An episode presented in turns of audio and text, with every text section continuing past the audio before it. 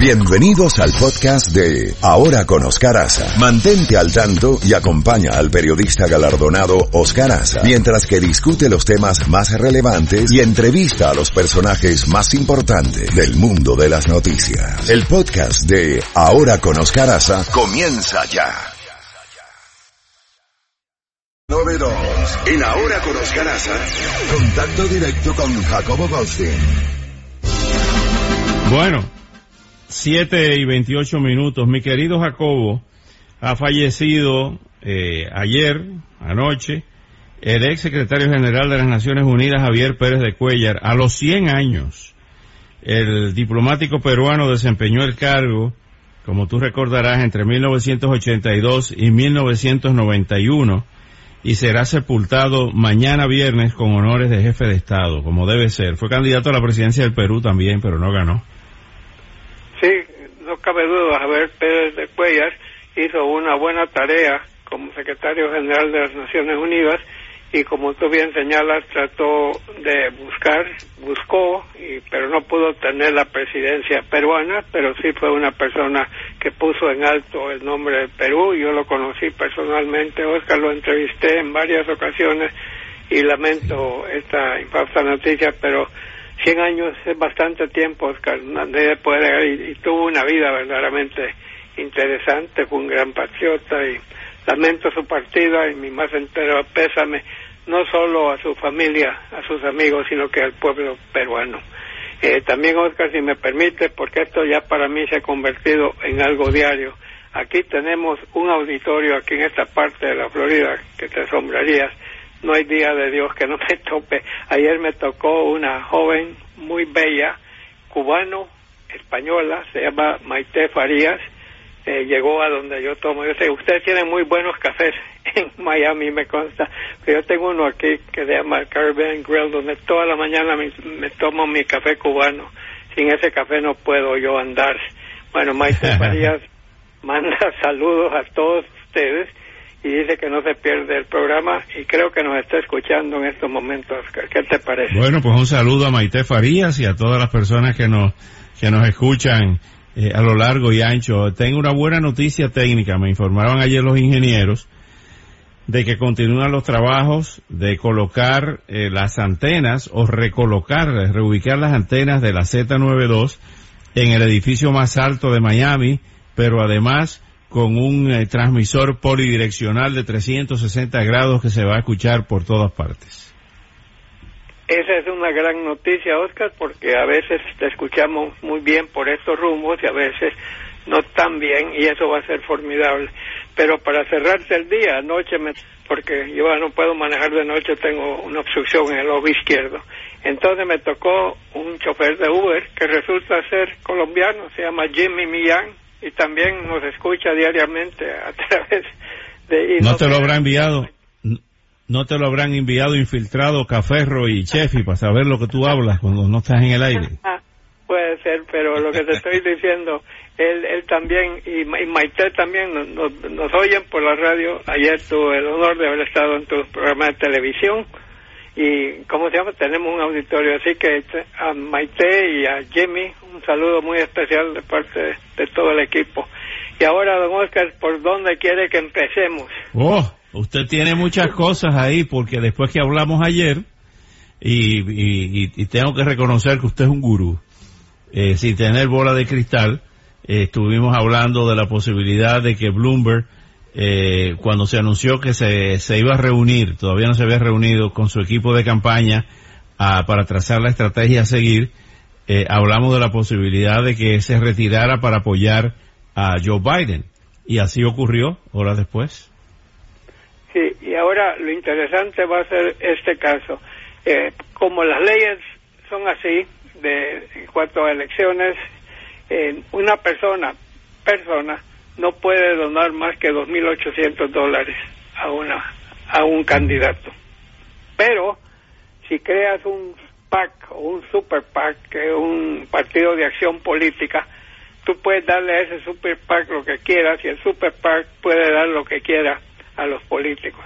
Y eso Así. creo que va a ser el paso del señor Bloomberg, que hizo lo correcto al haberse retirado porque ya su experimento que costó 540 millones de dólares, que es una cifra astronómica, pero para él no tanto, porque tiene 53 mil millones de dólares o billones, pero sirvió mucho para darse a conocer, para poder ser un excelente apoyo a nada menos que a Joe Biden, porque cuando se retiró anunció que le va a dar todo su apoyo a Joe Biden, porque la principal misión de Bloomberg, como él mismo lo dijo, es sacar a Donald Trump, evitar su reelección. En la Casa Blanca, sí. Jacobo, sin embargo, fíjate, anoche lo hablamos, parte de lo que te voy a, a tratar ahora. Tenía quinientos y tantos delegados ya Bloomberg y se retira. Elizabeth Warren con apenas 40 y 61 delegados, creo, no se retira. ¿Qué será eso? Yo, creo que ella está decidiendo qué hacer. Fue tan mala su, su los resultados para ella el, el supermartes, Oscar. En 14 estados, no quedó en uno de ellos ni en segundo lugar, en algunos. En el, en el estado de ella, Massachusetts, quedó en tercer lugar. Por eso, así que para mí ya cualquier eh, esperanza que ella tuviera de ser candidata por la ventana. Eso no impide que sea candidata a la vicepresidencia, Oscar. Eso, eso no queda descartado, puede ser. Pero mientras tanto, lo que ella tiene que decidir es si seguir metido en algo donde se ve claramente que no va a prosperar y buscar, digamos, hacer otro tipo de campaña, si quiere, pues, si ella es de tendencia liberal o digamos progresista como se califican aquí ella puede perfectamente dejar de ser candidata y ir y apoyar decididamente a quien ella quiera para arriba y para abajo y mantener su perfil político pero como lo hizo muy bien el, el señor Bloomberg vio que él ya no tenía chance y dijo yo no voy a estorbar acá yo tengo otros métodos de proceder mira él tiene una cantidad de oficinas en todo el país, Bloomberg. Esas oficinas, el PAC puede mantenerlas abiertas, pero esta vez a favor de Bernie Sanders. Perdón, me, equivoqué, a, favor de Joe Biden. Bernie Sanders también tiene su organización.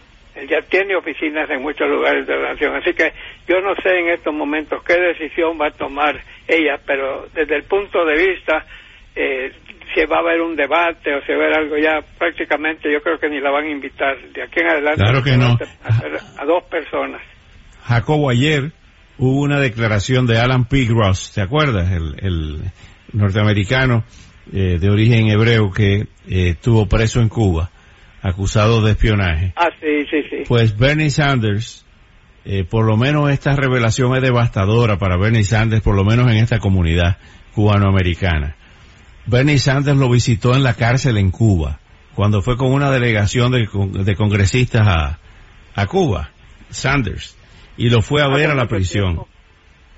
Cuando estaba preso Alan Gross. Y entonces pues, llegó a la prisión y le dice a Alan Gross, esto lo acaba de revelar ayer Alan Gross, dice, yo no sé qué es lo que le ven mal a Cuba, yo no, yo no veo nada malo aquí, ¿por qué se critica tanto a Cuba? Eh, y le pregunta a Alan Gross, ¿cuál es, ¿cuál es el problema con Cuba? ¿Por qué se critica? ¿Qué es lo malo que hay aquí?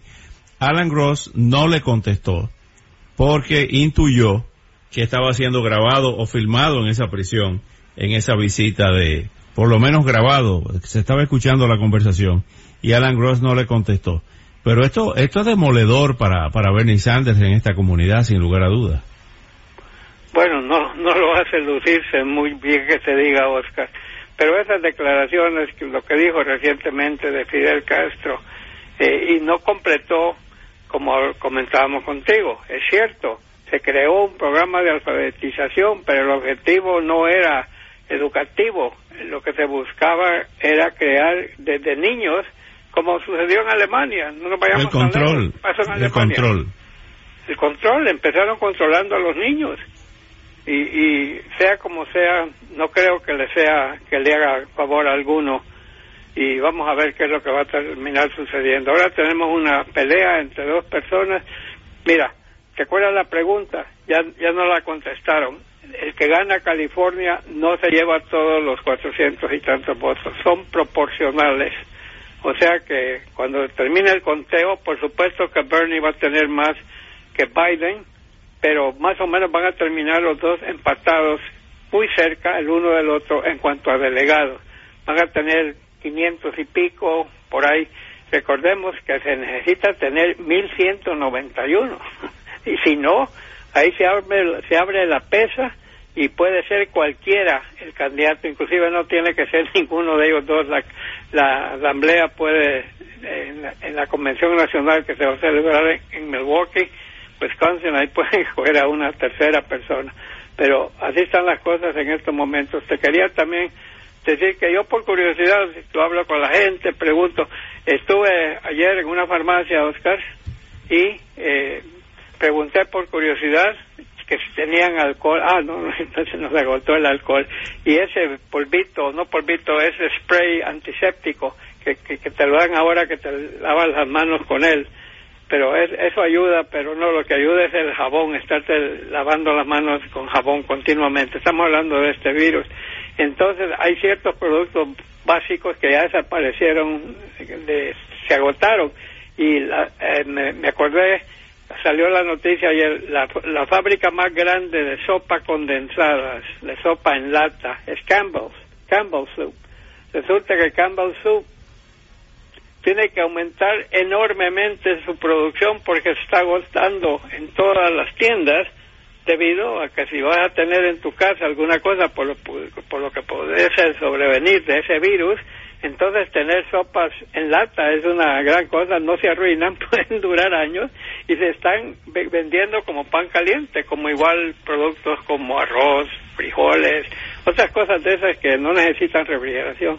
Definitivamente estamos en estos momentos, ya, ya vi el conteo, Oscar, ya van en este país 11 muertos, 163 casos contaminados, pero todavía hay mucha gente que está siendo observada en estos momentos Mientras tanto, en China ya sabemos la enorme cantidad, Corea del Sur, Irán, todos esos países, eh, Italia, todos los países están pasando por una crisis bastante grande, eh, partidos de fútbol en Italia que se juegan sin público, eh, los Juegos Olímpicos de Japón que no sabemos si se van a llevar a cabo o no, muchas y las líneas aéreas. Ayer el presidente Trump recibió a los eh, más altos ejecutivos de las líneas aéreas para combinar qué se puede hacer, a dónde se puede volar, a dónde no se debería de volar, de dónde no se debería aceptar aviones que lleguen a este país, porque estamos haciendo un esfuerzo nacional que no tiene nada que ver con si eres republicano, si eres demócrata, si eres independiente, lo que seas. Como americanos estamos enfrentando un problema que ojalá se logre controlar lo mejor que se pueda, pero mientras tanto tenemos que escuchar a los científicos, no, no, no hacer política de esto. Aquí lo que necesitamos es eh, que todos salgamos lo mejor que se pueda bajo esta amenaza que ya se ha vuelto una pandemia global. Así es, Jacobo. Bueno, mientras tanto siguen las tensiones en la frontera de Turquía, en el área de Grecia, Idlib, ahí donde se ha producido otra masacre de eh, las tropas de Bashar al-Assad que dieron de baja a, varios militares eh, turcos. Es una situación de mucha tensión. Eh, Corea del Norte, dice Corea del Sur, que lanzó dos cohetes eh, como prueba de, misiles y definitivamente no va a haber reunión a corto plazo entre el presidente Donald Trump y Kim Jong Kim Jong Un, de manera que el mundo sigue revuelto, ¿no? Totalmente, Oiga, yo te quería hacer una pregunta acerca de esas eh, situaciones de la contaminación, los pasos que se pueden tomar, pero también estamos viendo que, como tú lo señalas, en, la política internacional, eh, esto que está sucediendo, yo, yo, yo sé que Turquía es parte de la OTAN, de la Organización del Estado Atlántico Norte, y Siria, si está atacando tropas turcas, puede armarse una pelotera si si si, eh, si Turquía le pide a la OTAN que intervenga. Pero yo creía que Siria y Turquía eran aliados Oscar. De dónde viene esta esta batalla y, y está mientras tanto Erdogan el presidente de Turquía está diciéndole Turquía había firmado un acuerdo con la Unión Europea que no iba a permitir que refugiados pasaran por Turquía rumbo a otros países europeos. tenía ahí una cantidad enorme. Ahora parece que abrió la brecha y dijo, no, ya pueden seguir para Europa si quieren adelante. Así que eso también es otra crisis que se, que se va a agregar a las crisis que se están viviendo en estos momentos. Como dicen en Sudamérica, un quilombo. un señor quilombo. Un, señor quilombo. bueno, sí. solo quiero repetir, el próximo martes yo lo llamo el mini martes, no es el super martes, es el mini martes.